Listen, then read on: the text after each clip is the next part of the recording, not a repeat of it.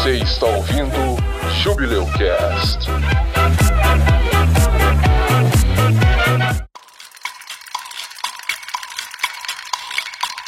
Né? E aí, aí eu não sei nem se eu vou estar aqui. Não, você vai estar vivo sim, sim. Você não, você não vai morrer, não. Calma. Não, vivo eu vou estar, só não eu sei sei onde que eu vou você falou do Pedro Matador, mas Ele pode ficar bravo. Você falou que ele é mentiroso? Será, será que eu mando? Porque eu tenho o Instagram dele. caralho. Eita. Será que eu mando? Ah, cara, é aquele negócio. Não vai fazer mal se tu quiser mandar, mas é contigo. Pode fazer. Vocês querem chamar ele no episódio de convidado? Eu sou porra louca, Edson. Manda. Chamar ele de convidado e falar, Pedrinho, participa aqui com nós. Ai, gente, gente, desculpa, mas assim, a gente falou dele e tudo mais, não do melhor viés da vida dele, né? Ele vai fazer a Yeah. Autobiografia dele e tudo mais. Mas, sério, me dá arrepio na espinha só de pensar em gravar um podcast com ele. Cara, ele conta com um sorriso na cara que ele moeu o primo dele. Não, mas que pode ser mentira, né? A Ilana Casoy, ela tava falando quando ela foi fazer entrevista com ele, que ela foi no presídio. E aí conversou com ele, ele super. Diz ela que ele é um, um cara que ele fala muito, que ele gosta de falar. E aí, na hora que eles estavam saindo da prisão, veio um monte de gente assim, né? Abriram um portão pra um monte de gente sair pro pátio, né? E ela tava saindo junto com o Pedrinho. E aí, enquanto ela tava saindo, o Pedrinho empurrou ela na parede, assim, mas não com força. Puxou ela pro lado da parede pra sair do meio do pessoal, né? E ninguém do povo que tava passando, tipo, trocentos presos, quis olhar na cara dela. Aí ele virou pra ela assim e falou: "Que Você tá com medo, Ilana? Não precisa ter medo, não, você tá comigo. Caralho, o maluco é brabo. Porra. Rorschach, rapaz. Eu não tô preso com vocês, vocês que estão presos comigo. É, cara, nossa! Bem isso. Não, e outra coisa, a mulher ia olhar pra cara dele e falar assim, então, né? O problema é esse.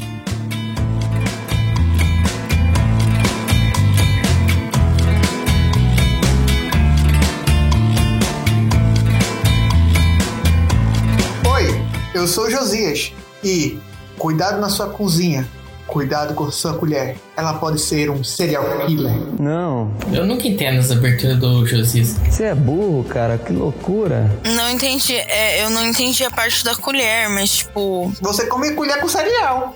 Você come colher eu- com não, cereal? eu entendi, mas é que a colher não é o cereal. Não, ela é um serial killer. Você pega com a colher. O quê? Você podia fazer a piada do cereal Kellogg's, entendeu? Kellogg's Agora já Killer. foi, vou deixar isso É, mesmo. já foi. Josias come colher aí, ó. Rolês aleatórios sempre. Nossa, Adoro. adoro. Meu nome é Jaime e Pedrinho Matador tá confirmado na fase 5 do MCU. Meu Deus, cara, que amado. isso? Ele é um vingador.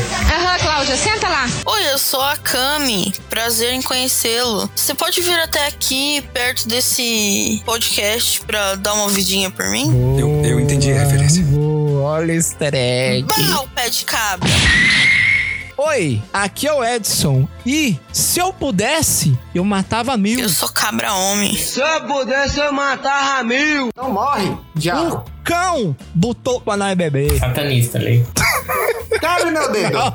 Caramba, quebra meu dedo. Nossa, muito aleatório Aqui isso, mano. dedo. Quebra meu dedo. Não vou te quebrar. Não vou te quebrar. O diabo lá bem de boa, tá ligado? No inferno. Aí de repente, galera, "Ô, eu sou satanista, eu, eu estou aqui comendo carne de gente humana porque eu fui inspirado pelo diabo. O diabo lá embaixo, ma- ma- cara, que isso, velho? Que eu te fiz? O, o satanista de verdade tá preocupado em processar a série da Sabrina porque usou o Bafomé. Aí, ó. Aí sim. É isso mesmo. Gostei.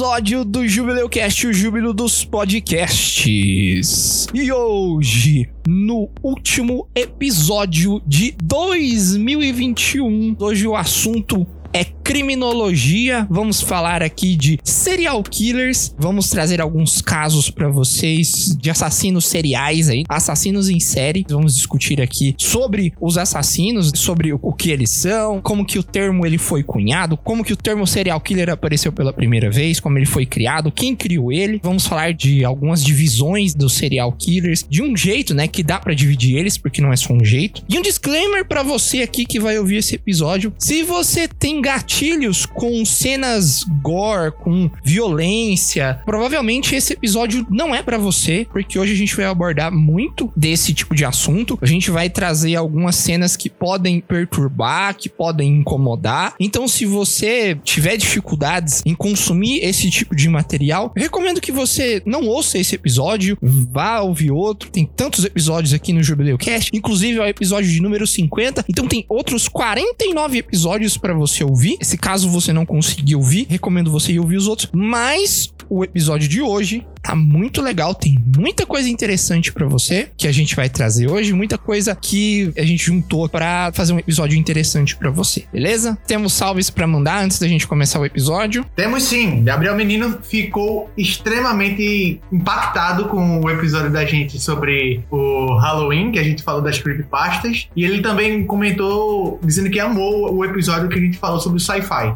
Se vocês não ouviram, vai estar o link aí para poder vocês ouvirem depois, e é bom Isso. vocês ouvirem porque tá bom demais, tá bom demais. É isso aí, um salve pro Gabriel Menino que tá lá comentando com a gente no Instagram. Se você não conhece o Instagram do Jubileucast, é arroba Corvo do Bico, sigam lá, comentem lá que a gente menciona você no próximo episódio. Então, um salve pro Gabriel. E mais uma outra pessoa também comentou com a gente lá no Instagram, que foi o Eduardo C.rod. Ele comentou sobre o episódio de Halloween. Esse episódio de Halloween tá fazendo muito sucesso. Ouve lá. E o Eduardo disse o seguinte: Eu ouvi, achei excelente. Só a última história que eu não achei muito legal. Essa última história foi a história do Mario, mas no todo foi muito bom. Em breve vou ouvir outros de vocês. Então, Eduardo, muito obrigado, seja bem-vindo aí à família Jubileu Cast Bico do Corvo. Espero que você acompanhe os nossos episódios, que você goste dos episódios que você vai ouvir aí, os episódios anteriores a esse. Um grande abraço, tamo junto.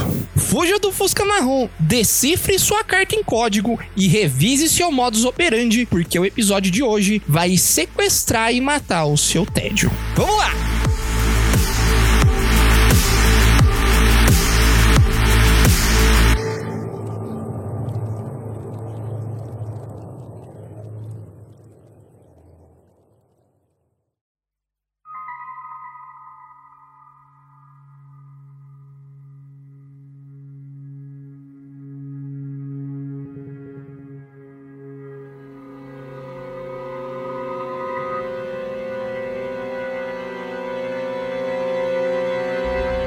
Lá. Antes da gente partir para os casos, eu tenho que explicar para vocês o que são exatamente os serial killers. O termo serial killer, assassino em série ou assassino serial, é um tipo de criminoso que ele normalmente exibe transtornos de personalidade antissocial ou dissocial, que comete crimes com certa frequência, que tem certos intervalos de paz entre um crime e outro, né, até ele ter vontade de matar novamente, e geralmente usa um modus operandi como assinatura. Na maioria dos casos são homens e eles existem desde tempos milenares. O modus operandi que eu falei é um modo de operação em latim. E é como o assassino ele chega à vítima, como ele escolhe, atrai, sequestra, tortura, prende, mata e se dispõe do corpo. E outras peculiaridades que são únicas de cada assassino. Geralmente cada criminoso possui um modus operandi bastante distinto de outros e eles seguem um perfil específico para suas vítimas como crianças, no caso da Isabel Bathory, que é a Condessa Sangrenta, mulheres, no caso do Luiz Garavito, conhecido como a Besta, ou idosos, que é o caso do Kaspars Petrovs. A criação do termo em 1970 é atribuída ao agente aposentado do FBI Robert Hassler, um dos pioneiros na identificação desses indivíduos, que é fundador da unidade de ciência comportamental dos Estados Unidos, também conhecida como Mind Hunters. Ou caçadores de mente, que primeiro utilizou o jargão de forma científica. Muito boa essa série, tá? Inclusive, Mind Hunters da Netflix, muito boa a série. Também fala sobre serial killers. A definição de serial killer é bastante debatida entre estudiosos. De acordo com a Enciclopédia Britânica, pode ser considerado assassino em série somente aquele que comete mais de dois assassinatos. Já o FBI, primeiramente, considerou quatro como um número definitivo, mas em 1990 decidiu mudar para três. No Brasil, o Instituto Nacional de Justiça publicou a definição de assassino em série em 1988 como uma série de dois ou mais assassinatos cometidos como eventos separados, normalmente, mas nem sempre, por um infrator atuando isolado. Os crimes podem ocorrer durante um período de tempo que varia desde horas até anos, né? Que é o período de camaria que eu falei ali. Quase sempre o motivo é psicológico e o comportamento do infrator e a evidência física observada nas cenas dos crimes refletiriam nuances sádicas e sexuais. Devido a estudos sobre esses indivíduos serem relativamente recentes e as definições podem ser muito amplas, confundir assassinatos em série com assassinatos em massa é algo bastante comum, já que envolve a morte de múltiplas vítimas. No caso do crime em massa,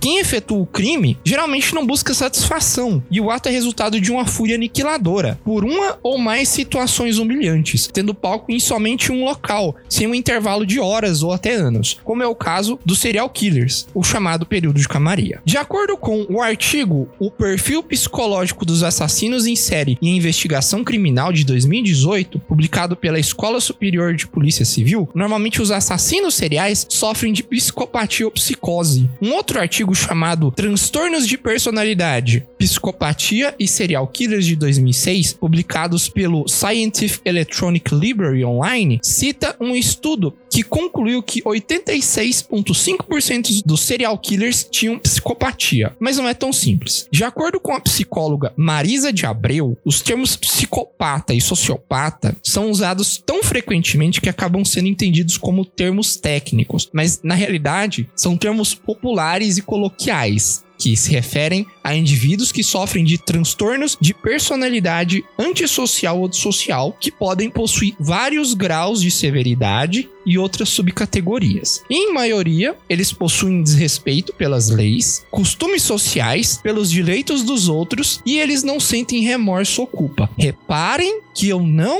disse empatia. Eles têm empatia. Pode ser que seja num nível muito menor que a maioria das pessoas, mas eles ainda têm. Eles são manipuladores e tendem a exibir comportamentos violentos. Mas, de novo, nem todos são assim e existem aqueles que se adaptam a viver em sociedade. As divisões de serial killers que vamos usar nesse episódio foram consolidadas no livro Serial Murder, escrito por Ronald M. Holmes e James D. Burger, e nos livros subsequentes de mesmo nome, escritos por Holmes em colaboração com outros peritos da área. O livro é fruto de uma vasta pesquisa do Ronald, desenvolvida durante anos, envolvendo estudos de caso e entrevistas com inúmeros assassinos. Cada categoria a seguir é ligada diretamente à motivação do assassino. Em alguns casos, certas características podem se misturar, mas por ser um dos primeiros e mais influentes métodos de classificação, resolvemos seguir ele para facilitar a divisão entre nós e ampliar a diversidade de casos nesse programa. E os tipos são visionários, que sofrem de surtos esquizofrênicos, como alucinações, delírios de vozes ou imagens que o instigam a matar, são muito desorganizados e impulsivos, escolhem alvos aleatórios e fazem pouco ou nenhum esforço para ocultar seus crimes. Temos o missionário, que ele é organizado, que ele planeja seus crimes, boa parte dos casos não sofre de psicose, mata rápido e eficientemente. Tipicamente evita contato próximo com a vítima. Seu alvo geralmente é um grupo de pessoas específico que o assassino acredita ser um mal para a sociedade, achando que tá matando por um bem maior. Temos os emotivos, que é considerado o mais sádico deles, que obtém prazer no planejamento do crime, prefere o contato próximo com o seu alvo, mata em busca de entretenimento, aprecia o ato da caça e busca meios para tornar o sofrimento da vítima o mais duradouro possível. E por último, temos o libertino, que ele busca satisfação, muitas vezes sexual, através do sofrimento de suas vítimas, por tortura, humilhação e o ato de matar. Ele fantasia sobre violência, pode ter dificuldades em controlar seus impulsos e é inclinado à necrofilia e ao canibalismo. Os blocos nesse programa vão estar nessa ordem. Vamos começar com visionário, missionário, emotivo e libertino. Eu tô explicando aqui agora pra gente não ficar perdendo tempo nos blocos, pra vocês conseguirem ter o máximo de conteúdo que a gente reuniu pra vocês aqui.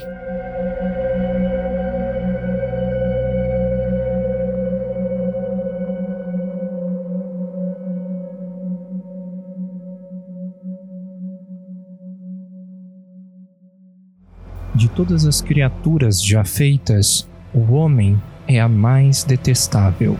De toda a criação, ele é o único, o único que possui malícia, que é base para todos os instintos, paixões e vícios, a mais odiosa. Ele é a única criatura que causa dor por esporte com consciência de que isso é dor trecho da autobiografia de Mark Twain.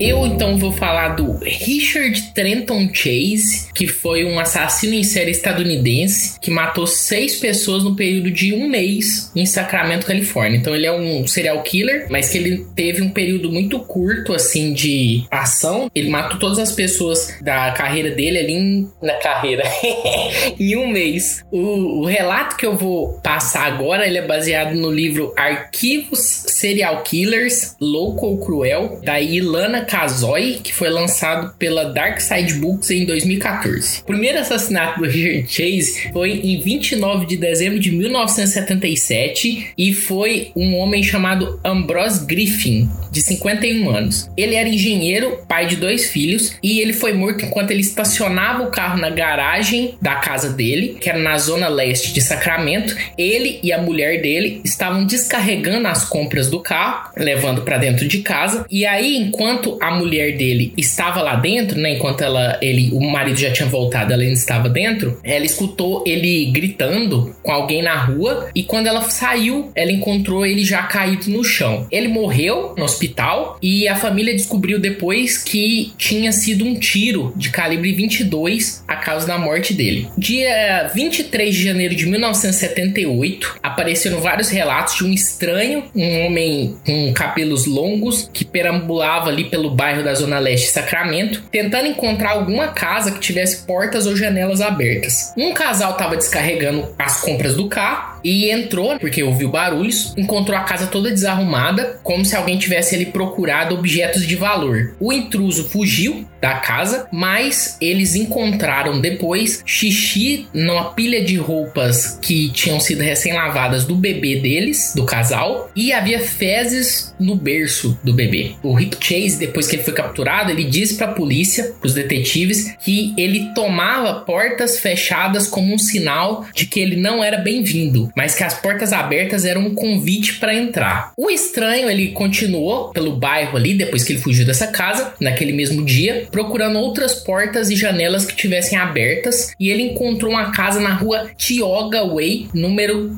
2360. Aí, chega no segundo assassinato agora do Rick Chase, o assassinato da Teresa Walling. A Teresa Walling, ela tinha 22 anos, ela estava grávida de 3 meses e estava retirando o lixo para fora de casa quando o intruso, né, o Rick Chase, entrou pela porta e apontou uma arma para ela. Ela estava com um saco de lixo na mão e ela deixou o lixo cair no chão. E aí, com esse movimento, o Rick baleou ela duas vezes. Uma das balas atingiu a mão dela e ela tinha levantado para se proteger. A bala saiu pelo cotovelo e cortou o pescoço dela. O segundo tiro ele foi dado diretamente no crânio e não deixou nenhuma chance de sobrevivência para ela. Uma terceira bala ainda foi encontrada na têmpora. A moça, né, é a Terry, em que eu chamar ela assim. Ela foi arrastada pro quarto com aquela trilha de sangue atrás dela e por volta ali das 18 horas o marido dela, David Walling, chegou em casa, viu aquelas manchas, aquela trilha de sangue, ele seguiu até o quarto. A Terry, ela tava caída de costas, a malha estava levantada, assim, a roupa, descobrindo os seios e a sua calça e calcinha baixadas até os tornozelos. Seus joelhos estavam afastados, indicando um ataque sexual. Seu mamilo esquerdo havia sido arrancado, seu torso estava aberto do osso externo para baixo e seu baço e intestino estavam para fora do corpo. A moça foi esfaqueada repetidamente nos pulmões, fígado, diafragma e seio esquerdo. Seus rins também foram retirados e recolocados juntos dentro de seu corpo e seu pâncreas cortado em duas partes. Havia sangue por todo o banheiro e um pote vazio de iogurte retirado do lixo estava sujo e vazio ao lado do corpo. Isso é importante ainda, tá? Tinha um copinho ali de iogurte que ele tirou do lixo e estava lá do lado do corpo, sujo de sangue. O assassino tinha também enchido a boca da vítima com fezes de animais e em volta do corpo foram encontrados nos carpetes, no chão, anéis de sangue, como se alguém tivesse carregado um balde molhado, movimentado em volta do cadáver. Dois dias depois desse assassinato, dois filhotes de cachorro foram encontrados mutilados numa lata de lixo que não estava muito longe da casa da Teresa Wally. E nas investigações descobriu que um homem estranho de cabelo embaraçados e guiando um carro de modelo rancheiro havia comprado os filhotes de uma família do bairro. No dia 27 de janeiro de 1978, o Rick Chase fez a terceira vítima, que chamava Evelyn Biroff. Ela morava a um quilômetro e meio só da casa da Teresa Walling e ela estava cuidando do sobrinho de um ano e dez meses e do filho Jason de seis anos. Um amigo dela estava na casa, chamado Dan Meredith, de 51 anos, que veio fazer companhia para ela. Na casa próxima, né, tinha uma amiga da Evelyn que estava esperando que ela trouxesse o Jason para casa dela, como tinha combinado. E aí ela mandou a filha dela para ver o que, que tinha acontecido, porque não tinha chegado, né, na hora. A menina tocou lá a campainha, olhou pela janela, não viu nada, não teve resposta. E mais tarde, né, então eles chamaram alguns vizinhos para entrar na casa e ver o que, que tinha acontecido. Eles encontraram o Dan, o Meredith lá, o amigo da Evelyn Miroff, caído no hall de entrada, no meio de uma poça de sangue, com um ferimento de tiro na cabeça, e chamaram a polícia. A polícia chegou, foi investigar a casa, encontrou o banheiro sujo de sangue, a banheira estava cheia de uma água avermelhada, e aí eles foram andando pela casa ali e encontraram no quarto dela a Evelyn morta, nua sobre a cama. As pernas dela estavam abertas, ela também tinha um ferimento de bala na cabeça, seu abdômen estava cortado e seus intestinos retirados para fora. Tinha duas facas de entalhar ensanguentadas que estavam largadas próxima do corpo. Então, provavelmente, ela estava tomando banho, né? Foi surpreendida lá pelo assassino e aí ela foi levada até a cama dela, onde ela foi sodomizada, esfaqueada através do ânus até o útero, pelo menos seis vezes, e tinha vários cortes no pescoço. O assassino também tinha tentado tirar um dos olhos dela e tinha aqueles anéis de sangue no carpete que pareciam com os da Therese Walling. Do outro lado da cama, o Jason também tinha sido morto, ele tinha sido baleado a queima-roupa duas vezes na cabeça e aquela amiga dela, né, chegou na cena do crime procurando o bebê e não tinha rastros do bebê lá na casa, mas tinha um furo no travesseiro do berço do bebê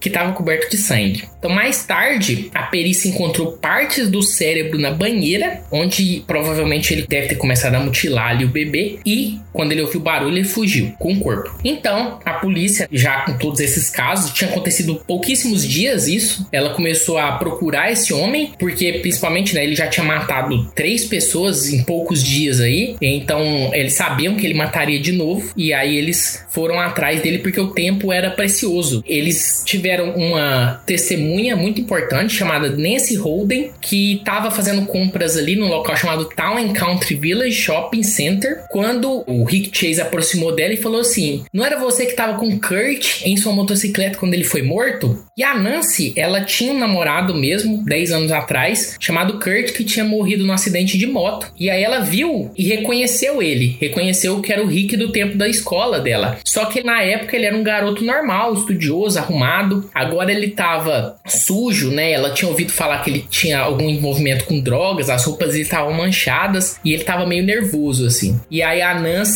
falou rapidamente com ele ali, com o maluco, e foi embora, né? Mas depois que apareceu a público, né, descrições desses assassinatos, ela entrou em contato porque ela reconheceu poderia ser o, o Chase. Outra testemunha foi a Dal Lawon, que ela tinha visto o Rick Chase carregar três animais para dentro do apartamento dela e o, e o lugar onde ela morava, né, o complexo de apartamento não permitia animais, então ela pensou até em denunciar ele, mas ela não tinha visto os animais saírem, então deixou ele lá em paz, achou que ele tinha, sei lá, se livrado dos animais e ok. Aí ela depois entrou em contato e falou sobre isso. Então a polícia foi investigar, né, agora já tinha um nome provável, e ela descobriu que ele tinha registro de doenças mentais, tinha fugido do hospital e tinha acusações de porte de arma, droga e prisão em agosto de 1977 em Nevada. A polícia foi no apartamento do Chase, falou com o gerente, o gerente falou que a mãe dele que pagava e que ele tinha sofrido abuso de LSD. Então a polícia montou tocaia ali na porta da casa dele, pegou ele saindo de casa e ele tava com uma caixa assim e com a roupa ainda com muitas manchas de sangue e o sapato também. Prendeu ele, prendeu uma calibre 22 que ele tava carregando também manchada de sangue. No bolso foram encontrados documentos da Dan Meredith, que foi aquela segunda vítima, um par de luva de látex e o conteúdo da caixa tinha papéis e trapos manchados com sangue. Lá na delegacia ele admitiu a morte dos animais, mas não falou sobre é, a morte dos outros assassinatos. Quando a polícia voltou na casa dele, encontrou uma bagunça. A casa estava toda manchada de sangue, tinha pedaços de ossos, pratos guardados na geladeira com partes humanas, a batedeira estava imunda, cheirava mal e foram encontradas três coleiras de cachorro, mas não tinha nenhum animal. Tinha um calendário lá no departamento dele que mostrava Today com as datas dos primeiros assassinatos dele, outras marcas iguais em 44 datas futuras naquele ano. O Chase então, ele estava preso, ele se recusava a tirar amostras de sangue. A polícia só conseguiu tirar a amostra de sangue dele depois que ele foi amarrado. A mãe dele também não não cooperou e na cadeia ele acabou confessando para um colega que ele bebia o sangue das vítimas porque ele tinha o próprio sangue dele era envenenado. Então ele precisava de reposição e ele havia cansado de beber de animais. Em 24 de março de 1978, o zelador da igreja encontrou uma caixa com os restos de um bebê que estava é, sem cabeça, que ele tinha decapitado, e estava meio mumificado. Tinha um buraco no centro da cabeça que é, indicava que tinha sido um tiro, e vários ferimentos feitos à faca nos restos mortais. Junto tinha também as chaves do carro do Dan Meredith, que foi aquele homem que era amigo da terceira vítima. A defesa alegou insanidade, mas tinha um promotor lá, Ronald W. Tosterman, que ele queria provar que o Chase, na verdade, não matava compulsivamente, que ele não era louco, que ele matava de forma pensada. Ele foi avaliado por psiquiatras e um dos psiquiatras diagnosticou ele como portador de personalidade antissocial não esquizofrênico. Ele foi depor à própria defesa, alegou ter ficado inconsciente durante o assassinato e descreveu detalhes que ele tinha sido maltratado durante toda a vida. Ele admitiu que bebeu sangue e não lembrava muito bem da série dos assassinatos, mas ele lembrava de ter decapitado um bebê. A defesa pediu o veredito de homicídio de segundo grau para salvar ele, porque ele era claramente insano, mas o promotor não queria. No final, em 1979, o Richard Trenton Chase foi julgado legalmente são depois de uma hora de deliberação. Com mais quatro horas de discussão, os jurados decidiram que ele deveria ser executado na câmara de gás na penitenciária de San Quentin. No Natal de 1980, ele foi encontrado morto no quarto dele com uma nota de suicídio muito estranha que fazia menção a pílulas e que ele tomava é, medicamento todos os dias. E aí ele guardou vários desses medicamentos, que eram medicamentos de depressão e alucinações, e ele guardou grande quantidade para tomar e morrer. O investigador, né, o Robert Hessler do FBI, ele entrevistou vários serial killers para obter dados ali sobre psicologia criminal e ele entrevistou também o Rick Chase e ele estudou muito o Rick Chase. Então, em 1979, nas entrevistas dele, o Chase falou que ele acreditava que o sangue dele estava se tornando pó e que a única cura era retirar sangue de outras criaturas para reposição. A mente dele passou, né, para uma degeneração desde então, matou o gato da mãe dele, comprou cachorros também para matar. Ele falou que o primeiro assassinato, aquele primeiro homem, foi acidental, porque a mãe dele não tinha permitido que ele visitasse ela no Natal. Ele saiu do carro atirando a esmo assim, acertou ele. O Chase também falou que o envenenamento era por barra de sabão. E ele explicou que se você levantasse o seu sabão quando estava lavando o prato e o lado de baixo estivesse seco, tava tudo bem. Se tivesse grudendo, você tava envenenado, seu sangue ia virar pó. o Chase também ele afirmou ser judeu e ele não era. E ele estava sendo perseguido por nazistas por ter uma estrela de Davi desenhada na testa, que ele também não tinha. Ele explicou que os nazistas estavam conectados com objetos voadores não identificados que telepaticamente o comandaram a matar para repor seu sangue. Os OVNIs seguiam ele por todo o tempo e se o FBI quisesse encontrar, era só colocar um radar nele. O Hessler, né, o investigador, também descobriu que os outros prisioneiros provocavam e ridicularizavam ele e encorajavam ele a se suicidar. Ele e outros profissionais de saúde concluíram que ele devia ser transferido para um hospital psiquiátrico porque ele era insano e ele foi por pouco tempo, mas ele foi rapidamente mandado de volta para San Quentin, onde ele se suicidou, como eu falei anteriormente. História triste, porque assim, no tempo que o cara tava ali, que ele agiu, ele podia ter tido ajuda, né? Se o sistema fosse mais preparado, ele poderia ter tido ajuda. É, ele fugiu de um hospital psiquiátrico antes, né? Se ele tivesse talvez sido tratado de forma correta. É um negócio que ainda estava em construção, é na mesma época que alguns outros casos aconteceram. Hoje a gente tá muito mais preparado, né? Hoje existem profissionais muito mais capacitados para identificar esse tipo de situação. Ah, só mais uma coisa, ele é classificado como um dos serial killers mais exemplo de serial killer desorganizado que tem. É o conhecido vampiro de Sacramento.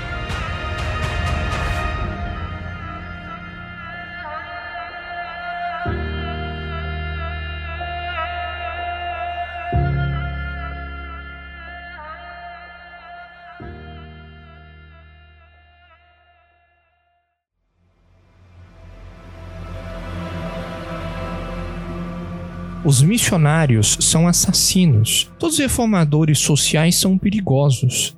E as pessoas que estão procurando servir podem ser muito, muito violentas, agressivas. Elas são.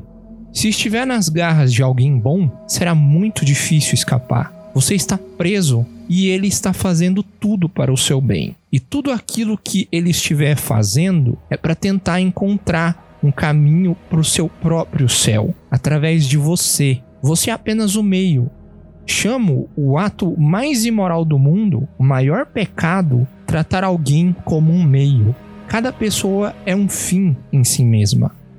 Citação do Guru Osho.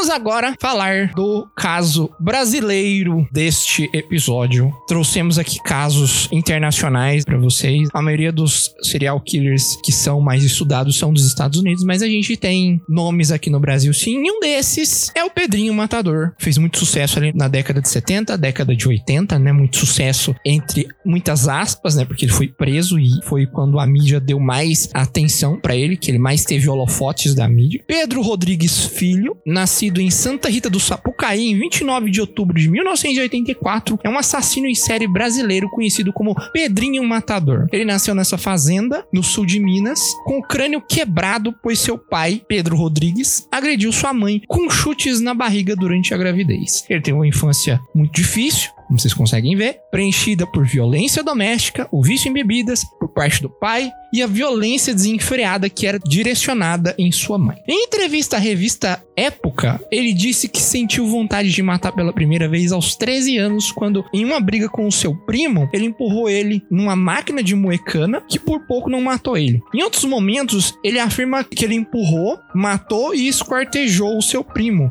jogando os restos na máquina. Com 14 anos, ele matou um funcionário da prefeitura que ele chama de vice-prefeito em Alfenas, Minas Gerais, com uma espingarda do seu avô, pois ele acreditava que o homem tinha demitido seu pai, que na época era guarda escolar, por roubar merenda da escola. Depois ele matou um vigia, que ele supunha ser o verdadeiro ladrão, com dois tiros e queimou o corpo do homem. Segundo apurado pelo podcast Ficha Criminal, não é possível confirmar ou desmentir o ato e a prefeitura do município diz que não há registro de morte de nenhum vice-prefeito no período. Ao que o Pedrinho conta, foram mais de 50 assassinatos antes dele completar 18 anos. Depois do crime em Alfenas, o Pedro fugiu para Mogi das Cruzes, em São Paulo, onde ele começou a trabalhar em boca de fumo, matar traficante e viver do crime. Lá, ele conheceu Botinha, uma viúva de um figurão do tráfico que tinha assumido o lugar do marido no crime. Ele começou a atuar como traficante e ajudar essa Botinha no, digamos, cargo dela, matando três concorrentes. Quando a Botinha foi executada pela polícia, ele conseguiu fugir, mas ele não abandonou o negócio das drogas. Uma outra paixão que ele teve foi Maria Aparecida Olímpia,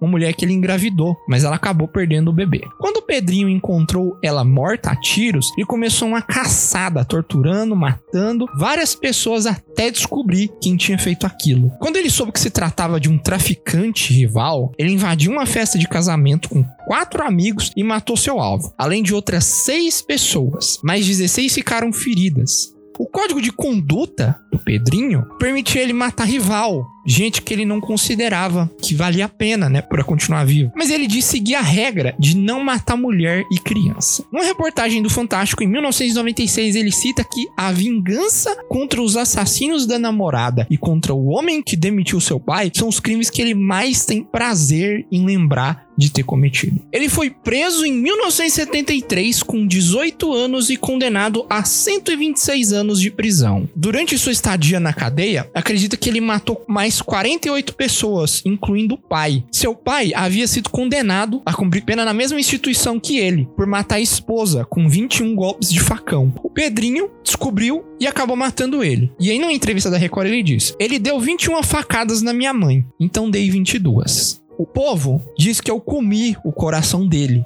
Não, eu simplesmente cortei, porque era uma vingança, né? Cortei e joguei fora.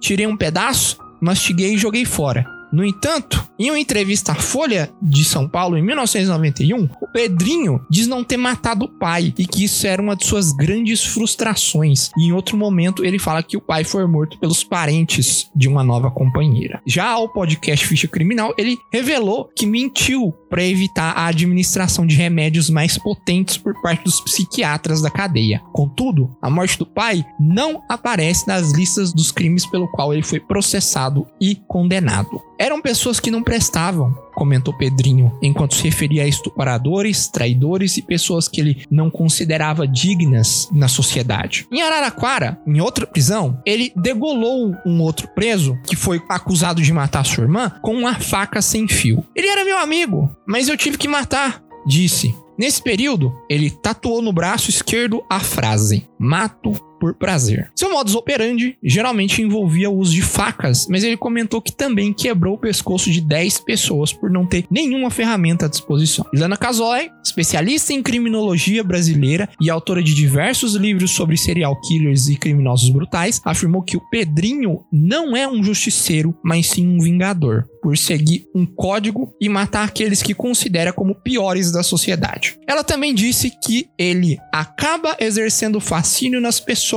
É reflexo de uma sociedade que a gente tem de um país onde só 10% dos homicídios são resolvidos. Traz essa visão distorcida. O problema é que as vítimas do Pedrinho não tiveram direito a um advogado, como ele teve. Simone Silva, pesquisadora que atua na área de segurança pública e estudou quase 500 assassinos seriais pelo mundo, diz que a violência foi a maneira distorcida que o Pedro encontrou para ser notado. E segue o que ela diz. Ele sentia alívio quando ele matava. Ele já vinha de uma linhagem de muito ressentimento, de vida difícil. E ele criou um código que, se não estiver certo na cabeça dele, ele vai matar e resolver criando de certa forma para ele uma autoridade que ele nunca teria, porque na verdade ele acha que não é ninguém no aspecto de realização pessoal. Seria como uma forma de chamar atenção, uma necessidade de ser alguém.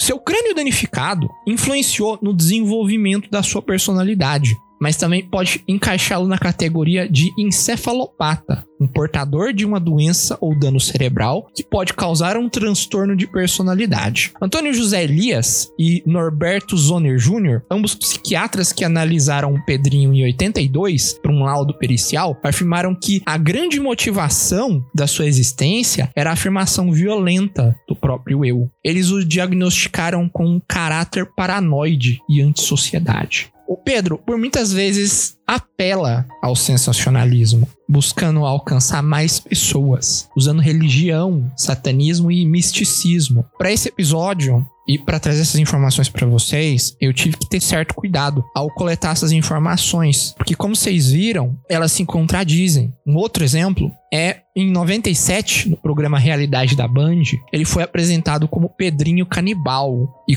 confirmou comer partes do corpo de suas vítimas e ser adepto do satanismo. Atualmente ele nega, mas ele diz que em três ocasiões arrancou partes do corpo de pessoas que matou. No caso foi uma língua, porque o cara falava demais, dois olhos, porque o cara também estava irritando ele e, e, por algum motivo que ele não revela qual, que ele iria arrancar os olhos do cara. E o coração do pai, né? Em terceiro caso, que ele arrancou, diz ter arrancado e ter mastigado. Ele é considerado o maior assassino em série do Brasil, responsável, de acordo com ele próprio, por mais de 100 mortes. Apesar disso, oficialmente, ele foi condenado em apenas 10 processos por homicídio, incluindo os que ele cometeu fora da prisão. Apenas. Apenas. O Pedrinho afirma que laranjas dentro da prisão levaram a culpa por mortes que ele causou em troca de segurança dentro do presídio. Outro caso que eu não coloquei aqui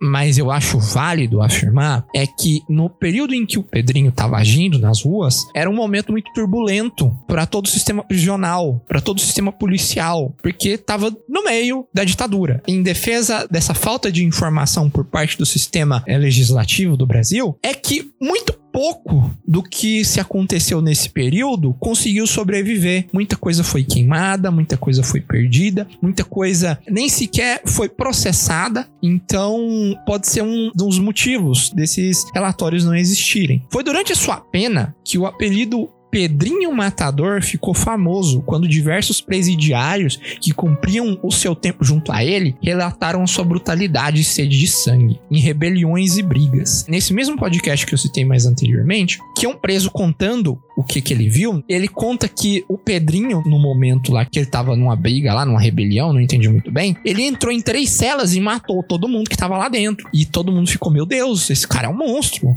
Ninguém consegue parar ele. Se ele decidir que vai te matar, você vai morrer. E aí acabou pegando. Isso chegou no ouvido dos jornalistas e colou. A primeira prisão foi em 24 de maio de 73. Ele foi condenado a 126 anos de prisão. E quando ele estava prestes a ser solto em 2003, que foram 30 anos, much. Porque no Brasil ninguém passa mais de 30 anos preso, e agora em 2019 elevaram para 40 anos, a pena dele foi aumentada para 400 anos. E a sua saída foi prorrogada pela justiça até 2007, devido a crimes dentro da prisão. Em 2007, após 34 anos de prisão, ele foi solto e, de acordo com a Força Nacional de Segurança, ele se mudou para Fortaleza, no Ceará. Em 2011, ele foi preso novamente em Camboriú, Santa Catarina, onde ele trabalhava como caseiro num sítio, por motivos de motim e cárcere privado enquanto ele cumpria sua pena. Agora, como que alguém faz cárcere privado dentro da prisão, eu não entendi. É meio complicado mesmo. É, estou para entender, mas é, é o que alegam lá. Eu vou dar um chute aqui que seria tipo, na hora do banho de sol, na hora de comer, o cara não podia sair da cela, tá ligado? Tipo, solitária lá, sei lá. É, pode ser que ele tenha prendido o cara e sequestrado, sei lá, dentro da prisão. Prendeu na prisão, então ele tá errado ou ele tá certo? Estranho, né, cara? Eu não entendi, não. Em 2018, quando ele foi solto pela segunda vez, ficou preso mais sete anos, ele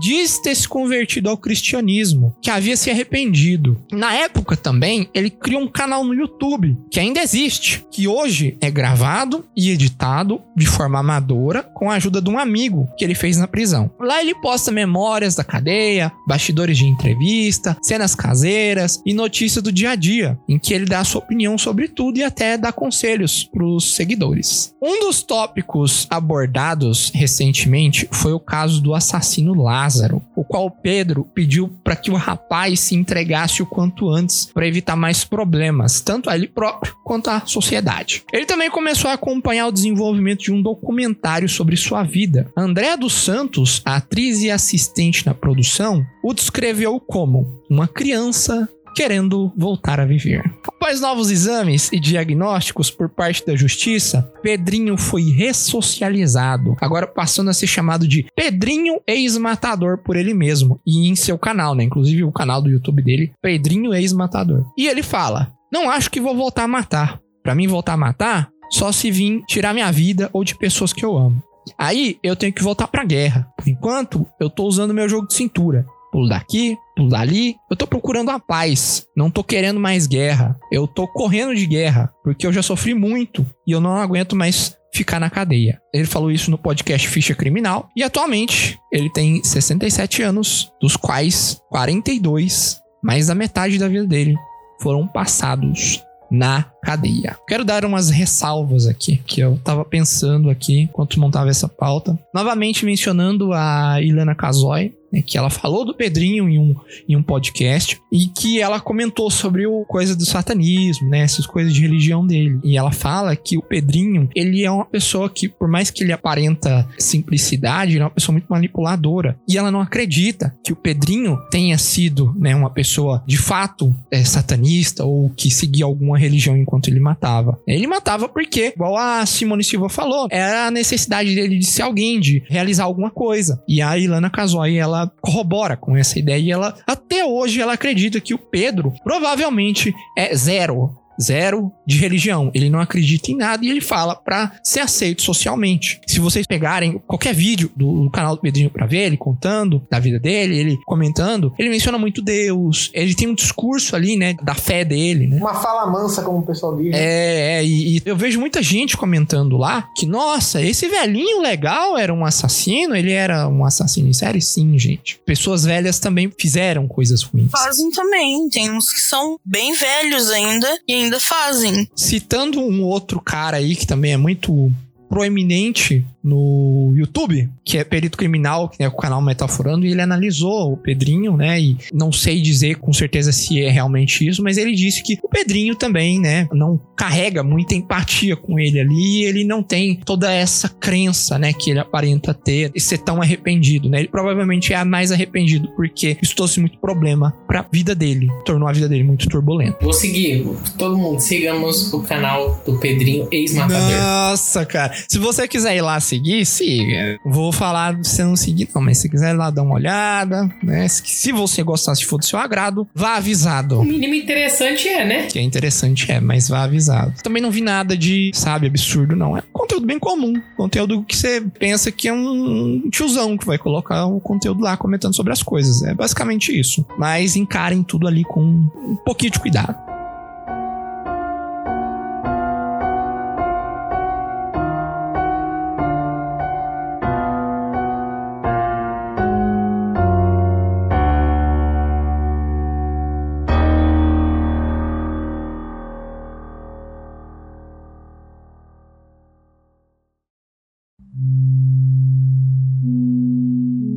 Para as assombrações, desnecessária é a alcova, desnecessária a casa. A mente tem corredores que superam os espaços materiais. Mais seguro é encontrar à meia-noite um fantasma que enfrentar internamente aquele hóspede mais pálido.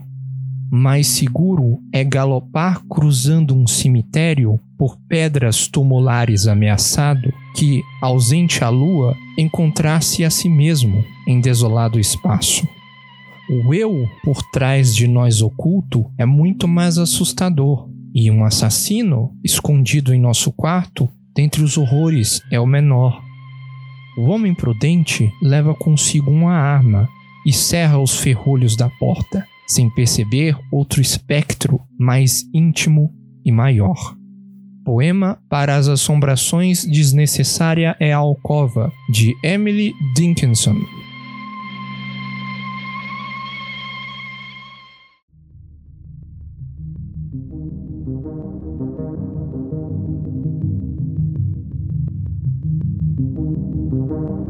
Eu vou falar sobre o caso do Zodíaco, o assassino do Zodíaco ou Zodiac. Aconteceu em meados dos anos 60, início dos anos 70, no estado da Califórnia. Ele foi identificado por seis assassinatos segundo a polícia da região, mas ele diz ter matado mais de 37 pessoas. A primeira vítima dele aconteceu em 30 de outubro de 1966. Foi uma estudante da escola de Riverside chamada Sherry Joe Bates. Enquanto ela estava na biblioteca, o Zodíaco chegou e conseguiu sabotar o carro dela e aguardar ela pacientemente sair e tentar utilizar o carro. Ela saiu, não viu ele, tentou utilizar o carro para poder sair dali e não conseguiu porque o Zodíaco fez um ótimo trabalho. Ele chegou como quem não quer nada, ofereceu carona, ela prontamente aceitou e aí ela não sabia que ela estava indo diretamente para a morte. Uma hora depois, ela foi encontrada com três facadas no peito, uma nas costas e sete no seu pescoço. Mais um pouco e a cabeça dela iria ser decapitada. O pessoal, quando encontrou o corpo, levou para necrópsia e na necrópsia eles não encontraram nenhum tipo de sinal de estupro. Um mês depois do crime, uma carta anônima foi enviada para um jornal local. Depois, mais outras cartas foram enviadas, inclusive para a polícia e para o pai da vítima, o pai da Cherry Joe Bates. Em uma dessas cartas dizia: Cherry Bates tinha que morrer, haverão mais mortes. Um tempo depois, em 1968, mais precisamente 20 de dezembro, David Faraday e Betty Lou Jensen, de 17 e 16 anos respectivamente, estavam estacionados num carro num lugar conhecido para jovens aproveitar a juventude. Você me entende. Eles estavam lá e um carro chegou atrás dele, estacionou. Eles desconfiaram. Um, um homem com um sobretudo sacou uma arma e já deu um disparo certeiro na cabeça do David, que veio a, a óbito na hora. E a Beth tentou desesperadamente sair do carro e correr, mas foi alvejada com cinco tiros pelas costas. E os dois morreram no local naquela noite. A quinta e a sexta vítima foram alguns meses depois, em 4 de julho de 1969, que foi também um outro casal baleado na mesma cidade desse casal anterior que eu falei, que é a cidade de Valerro. Mike Mago e Darlene Ferry tiveram a morte muito semelhante. O casal foi baleado enquanto estava em um carro, mas desta vez Mike conseguiu sobreviver. E ele conseguiu fazer um, um retrato falado, o qual foi publicado em todos os jornais da região, com a recompensa de 10 mil dólares para quem o entregasse ou tivesse algum tipo de notícia sobre o assassino. Após esse atentado da sua vítima ter sobrevivido, ele enviou uma carta dividida em três partes para os três jornais diferentes da região. O Zodíaco criptografou a carta e exigiu que os jornais publicassem, senão mais pessoas iriam morrer. Após publicarem essas mensagens criptografadas, um dos três textos foi decodificado por um casal de professores e agora eu vou ler um trecho dessa mensagem. Ela diz o seguinte: eu gosto de matar gente, pois é divertido. É bem mais divertido que matar animais da floresta pois o homem é mais poderoso de todos as criaturas. Matar coisas me dá uma experiência muito prazerosa, melhor do que ficar com a garota. A melhor parte é que, quando eu morrer, irei renascer no paraíso, e todos aqueles que eu matei se tornarão meus escravos. Eu não direi meu nome, pois vocês tentarão me atrasar e me impedir de colecionar mais escravos para o meu pós-vida. As últimas palavras desse texto que foi traduzido, o pessoal não conseguiu decodificar. E novas cartas foram enviadas aos jornais. Em uma delas, que ele não codificou, ele se denominou denominou de Zodíaco. Essa carta foi enviada ao jornal San Francisco Examiner e ele também adotou um símbolo para ser a sua marca. Seria mais ou menos um sinal de adição com um círculo no meio. A sétima e oitava vítima do assassino serial foi Cecilia Shepard, que veio falecer dois dias depois dos ferimentos do ataque, e Brian Hartnell, que também conseguiu sobreviver. Desta vez, diferente dos outros casos, ele amarrou o casal e esfaqueou várias vezes. Zodíaco dessa vez estava usando um capuz preto e uma capa que continha seu símbolo estampado. Durante o ataque, Cecília conseguiu ver o assassino em série sem o um capuz e ofereceu à polícia o seu depoimento pouco tempo antes de morrer, com mais detalhes da aparência do Zodíaco. Ela descreveu ele como um homem branco, alto, robusto, aparência de quase 30 anos, usava óculos de grau e tinha traços sutis. Zodíaco, para confirmar que era ele quem estava por trás dessa cena de crime, deixou uma carta com a data dos outros assassinatos e métodos que utilizou, com informações que só a polícia tinha no carro do Brian. No mesmo ano, no dia 11 de outubro, dia antes do meu aniversário, Zodíaco fez mais uma vítima, o taxista Paul Stein. Ele foi baleado quando levava o Zodíaco como passageiro. Alguns dias depois, ele enviou uma nova carta assumindo a autoria e exigindo que a população de São Francisco utilizasse um bottom com seu símbolo. Caso contrário, ele faria mais mortes acontecerem, e desta vez com bombas. A população, no entanto, não cedeu à chantagem do Zodíaco e, felizmente, não houve nenhum atentado com bomba. Estima-se que ele tenha enviado 18 cartas entre criptografadas e não criptografadas.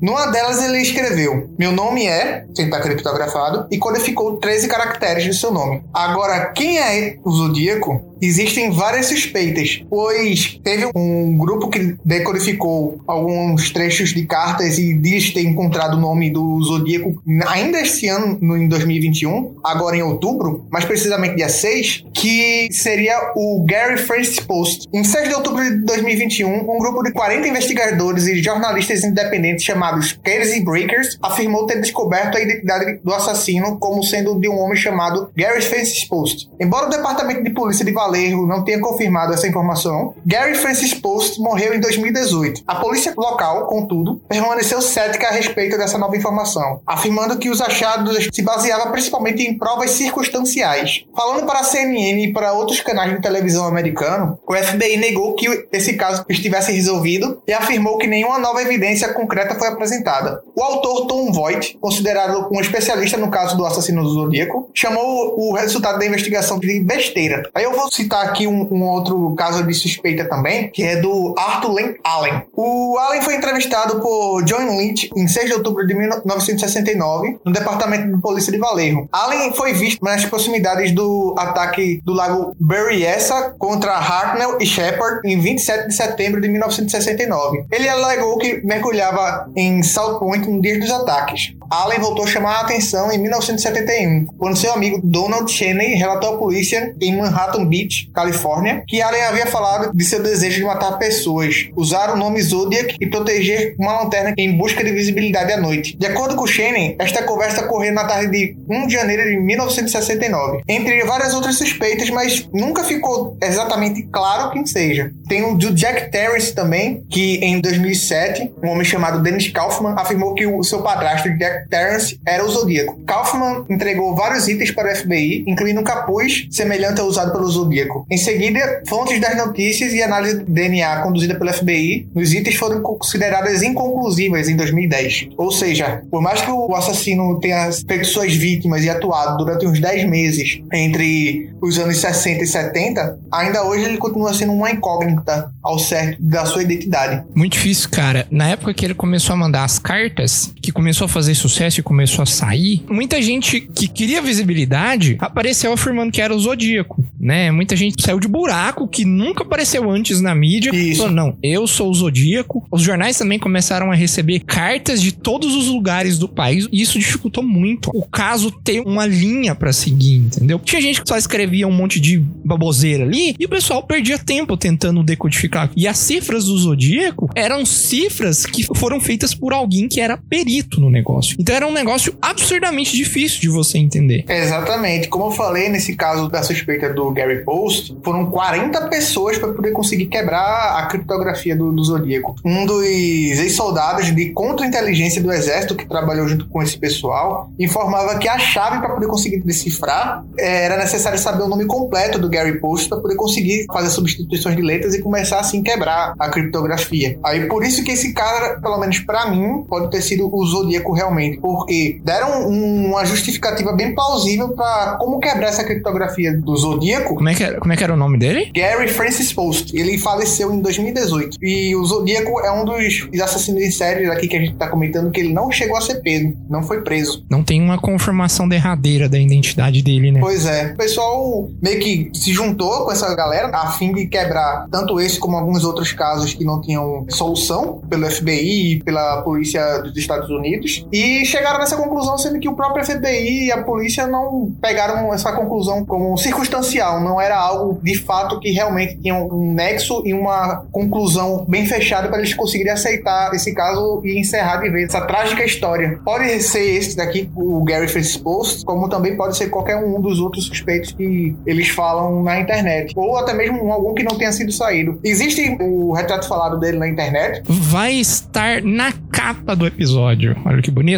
Várias pessoas foram acusadas por terem semelhanças com o Zodíaco, por terem alguns comportamentos esquisitos. E o que eu acho interessante é que eu falei só de alguns casos dos assassinatos dele, que foram identificados por ele, mas teve outros também que têm suspeitas de participação dele ou até mesmo de algum tipo de influência. Mas os casos que deram autoria pra ele, que ele deixou carta e tal, era sempre pessoas solitárias ou em casal solitários que estavam num ambiente que não tinha muito movimento. Pode ver que eu falei que uma menina ele conseguiu arrastar pra assassinar. Teve um caso que ele tentou realizar um sequestro também de uma mãe com uma criança pequena que teve um problema no carro e ele apontou a arma dizendo que ia matar ela e a criança e ela conseguiu se jogar pra fora do carro no meio de uma estrada cheia de mato e ela conseguiu se embrenhar na vegetação e fugir dele e depois também relatou esse caso para as autoridades dando mais detalhes ainda da, da aparência dele Se fosse pra você chutar, você diria que é o Gary. e se fosse pra chutar, eu diria que era o Gary. Porque se juntou 40 pessoas e 40 pessoas chegaram na mesma conclusão, lógico,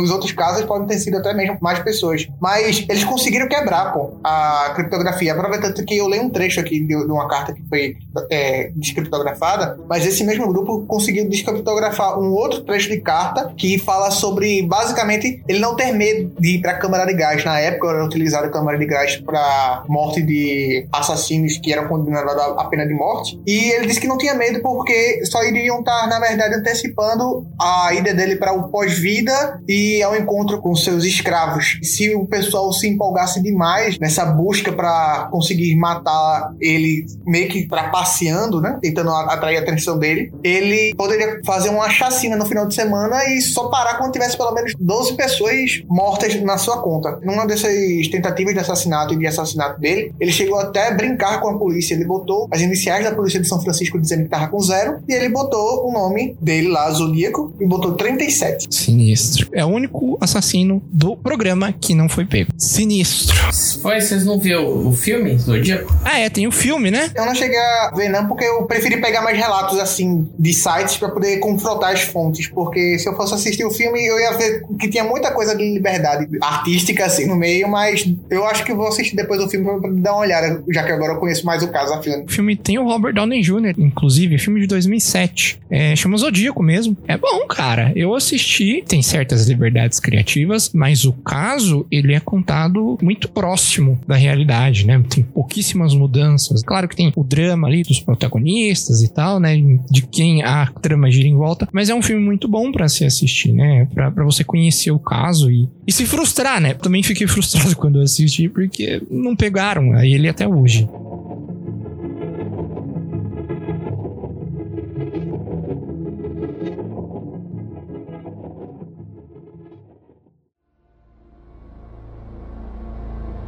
Faz todo sentido que, se uma pessoa é criada em um lar aconchegante e amoroso, educada para acreditar que o mundo é um lugar seguro e decente, irá crescer e terá um relacionamento saudável consigo própria e com outras pessoas.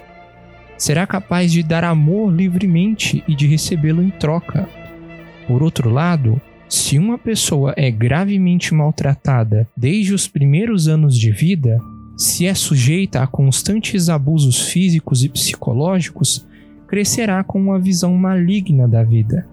Para ela, o mundo é um lugar abominável, onde todas as relações humanas são baseadas não no amor e no respeito, mas no poder, no sofrimento e na humilhação. Citação de Harold Schechter.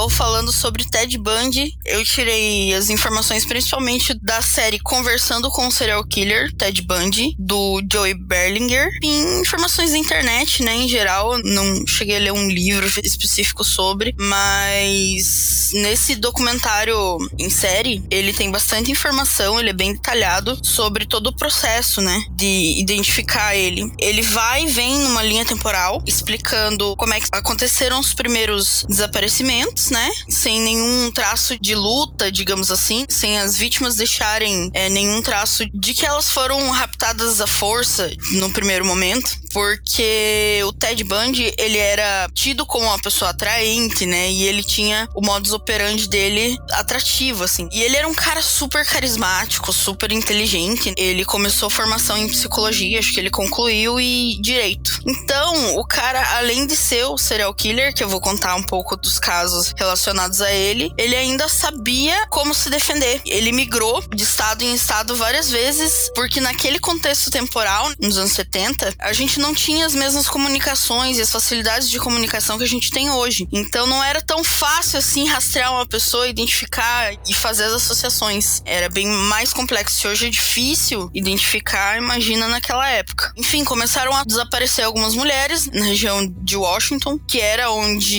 ele estava fazendo a faculdade de psicologia. Teve dois sequestros que aconteceram num lago, em que as pessoas iam lá pra curtir o lago, sabe? Igual a galera vai pra praia, a galera vai pra cachoeira e tal. E foram ali os primeiros indícios de que poderia ser ele. Aí o, documentário ele salta no tempo e ele tem ali um cara conversando com ele, tentando conseguir arrancar as informações do Ted Bundy, né? As confissões e tudo mais. E assim, o cara retrata uma vida perfeita, que ele foi uma pessoa super normal, né? Um aluno bom, teve uma vida absolutamente normal e que ele não teria indício nenhum psicológico para ter cometido os crimes que ele cometeu. A mãe dele e as pessoas muito, muito próximas também concordavam com ele, mas tinham outras pessoas da vizinhança que ficavam assim meio cabreiras. Ele migrava de cidades e mais meninas apareciam mais ou menos na região dele, só que isso não era rastreável. E aí nesse lago que eu falei, a galera viu o tal do Fusquinha marrom que a gente falou na abertura, que ele admirava um cara lá e aí tipo ele falou: "Oh, eu também quero ter um Fusca marrom" e lá e comprou o Fusca marrom. E esse Fusca marrom cara, ele carregou muito cadáver nesse Fusca marrom, saca? Ele ficava lá, ele enfaixava o braço, chegava para as meninas no lago, falava: Ô, oh, você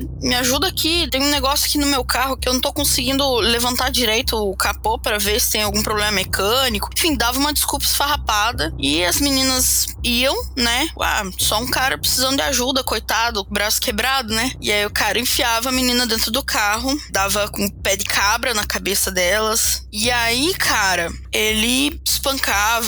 Teve caso que ele decapitou as mulheres e fazia coleção de cabeça em casa. Corpos que ele mantinha em casa depois de ter espancado, estuprado e ele mantinha em casa para continuar estuprando, saca? Ah, ele era necrófilo também? Ele chegava até uns pontos mais absurdos, assim, de tipo, quando o corpo já tava se decompondo e ele era necrófilo. No decorrer da história ali, isso não vai se desamarrando. Começa ali da série, eles vão só mostrando os casos e a polícia tentando investigar até que eles chegaram nesse caso aí do lago e alguém soltou o nome Ted e falou do Fusca marrom. Eles chegaram, a uma namorada dele, ela ligou pra polícia e falou: Cara, tem alguma coisa muito estranha com meu namorado. Nisso a polícia não sabia do Fusca, sabe? Eu achei uma faca embaixo do banco do carro, ele tá agindo estranho. Eu encontrei um pé de cabra, encontrei roupas íntimas femininas. Ela foi falando uns rolês assim, sabe? E a polícia foi lá e chamou ele para depor, mas aí eles foram puxar a ficha dele e o cara não tinha histórico nenhum. Era um cara normal, as pessoas ao redor dele falaram que ele era normal, então ficou por isso mesmo. E aí mais pra frente foram sequestrando mais pessoas e os boatos nos jornais já estavam horrorizando, porque começou a assumir uma galera e as famílias desesperadas querendo saber das suas filhas e tudo mais. Que ano foi isso? A maioria dos crimes aconteceram entre 74 ou 78.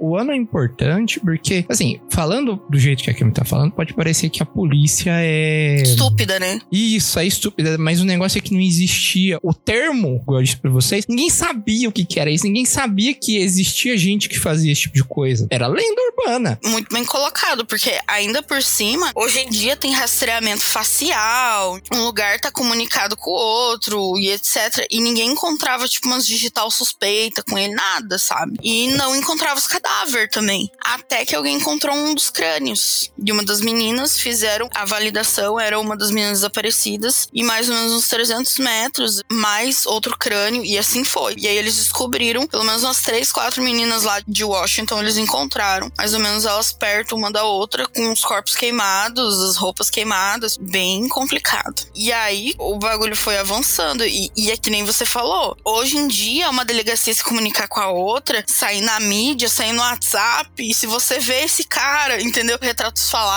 e etc., é muito mais fácil de acessar as pessoas. E naquela época não era. A polícia tava trabalhando hard nesses casos, só que eles não encontravam a ligação. E aí o cara foi para outra cidade, estudar direito, bararás, né? Aí o que aconteceu? O peido na água dele foi que ele tentou sequestrar uma menina, mas ela conseguiu escapar. E aí, ela contou o modus operandi dele, do rolê do Fusquinha. Ela conseguiu escapar assim pela boa, velho. Primeiro ele atraiu com essa vulnerabilidade para ela se aproximar. Quando ela se aproximou, ele mostrou o distintivo para ela e falou: "Entra no carro". E ela entrou no carro porque ela pensou, às vezes ele tá paisana, sei lá, né? O cara pegou e colocou uma algema na mão dela. E aí, ele foi dirigindo e tal, mas o outro lado da algema tá- ainda tava vazio. E aí, ela deu um jeito de sair. Ele parou o carro perto de uma escola, pegou um pé de cabra pra tentar desacordar ela. Ela se defendeu, ela deu um jeito de sair meio que do carro, saiu correndo e parou um outro carro na rua que tava vindo bem na hora. Entrou no carro e falou: Me leva pra delegacia. E aí, cara, ele se ferrou, porque aí ela conseguia fazer reconhecimento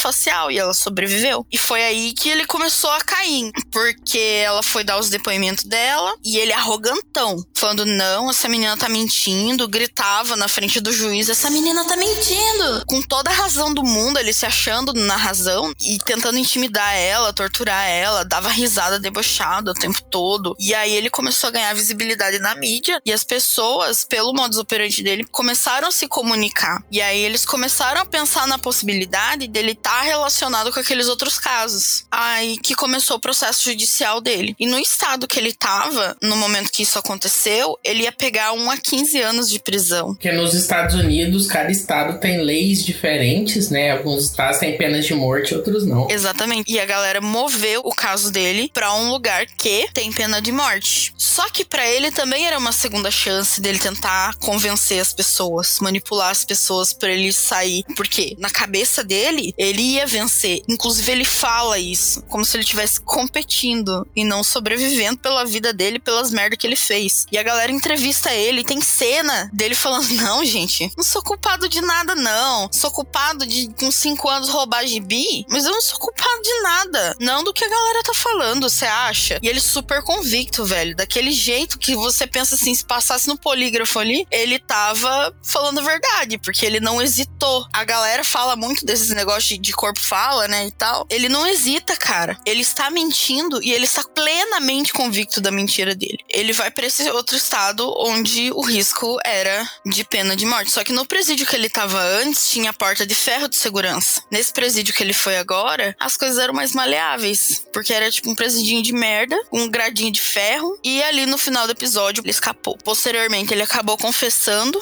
que ele matou mais de 30 pessoas. Ele conseguiu confessar o nome de 30 pessoas, pelo menos. Mas isso não significa que ele não tenha matado mais. Além disso, tem recorte de áudio dele do psicólogo que atendeu ele pra ver se ele tinha tendência agressiva de verdade. Porque tem toda essa questão, se foi alguma coisa passional, porque, sério mesmo, tem entrevista da galera cogitando, ai, mas será que não era as amantes dele, entre aspas, né, que aprontava com ele, porque ele era extremamente carismático. A galera fala, não, cara, não, não importa, essas pessoas morreram porque elas são elas, que são mulheres. E também tem um recorte que aí é o cara que tá coletando essas informações dele e gravando, ele tenta, tenta, tenta conversar com o Ted Bundy, mas ele começa a falar sobre si mesmo, extremamente egocentrista. A questão é que ele começou a fazer o cara falar na terceira pessoa, ó, mas se fosse pra gente pensar no perfil do cara que cometeu esses crimes, então. E aí ele pega o gravador pra ele e ele vira tipo a Abby, assim, ele começa a narrar as coisas, sabe? Existem as questões de dominação, desejo de dominação, tanto sexual quanto física, esses impulsos de controle sobre corpos femininos, impondo a posição masculina, e com certeza tem uma relação com isso. Então, assim, ele basicamente explica, né? Porque todas as, as vítimas foram mulheres e tudo mais, inclusive tem uma vítima de 12 anos. Todas essas relações de exercer força, que é o estupro, que é você praticar domínio. Às vezes a namorada falava que ele consumia muita pornografia agressiva. O cara dizia que ele tinha uma vida perfeita, mas não era verdade. Ele tinha vários problemas, tipo, ele não tinha pai no registro, e aí isso deixou ele muito frustrado. O psicólogo pergunta pra ele, ele fala: Nah, normal as pessoas achar que é adotada e tal. Normal, é. Descobre que é adotado,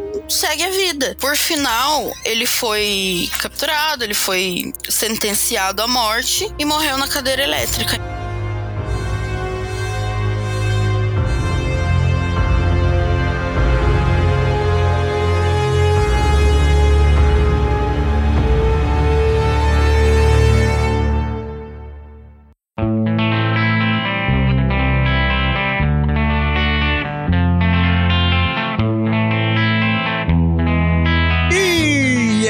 Isso pessoal. Espero que vocês tenham gostado desse episódio. Esse episódio aqui foi bastante pesquisado, bastante desenvolvido aqui por parte dos nossos integrantes aqui. Ficou muito bom, muito bom mesmo. Não querendo inflar o, o ego aqui do Bico do Corvo, mas a gente é foda. A gente somos foda. Espero que vocês tenham gostado, espero que vocês tenham conseguido ouvir, né? Conseguido atravessar esses casos brutais, que você tenha conseguido aproveitar, que tenha incitado o seu interesse. Se você gostou desse tema que a gente abordou hoje, se você quer ouvir a gente falando mais sobre casos criminais, manda pra gente, né? Se você gostou desse episódio também, faltou a gente citar alguém, se vocês querem que a gente faça outro episódio sobre serial killers, porque tem muito serial killer que a gente não falou aqui, muito caso interessante, manda pra gente. Como que você faz pra mandar pra gente? Pode ser pelo e-mail, bico do corvo gmail.com, pelo site, pelo formulário do site, ou nas nossas redes sociais, como eu disse lá no começo. A gente tem o Instagram, o Facebook e o Twitter, e todos eles, todas as redes sociais são Corvo do Bico. Basta você chegar lá, mandar mensagem pra gente que a gente te cita no próximo episódio. Um grande abraço, até o ano que vem. Feliz Natal, feliz Ano Novo. Feliz Natal, feliz Ano Novo. Tchau.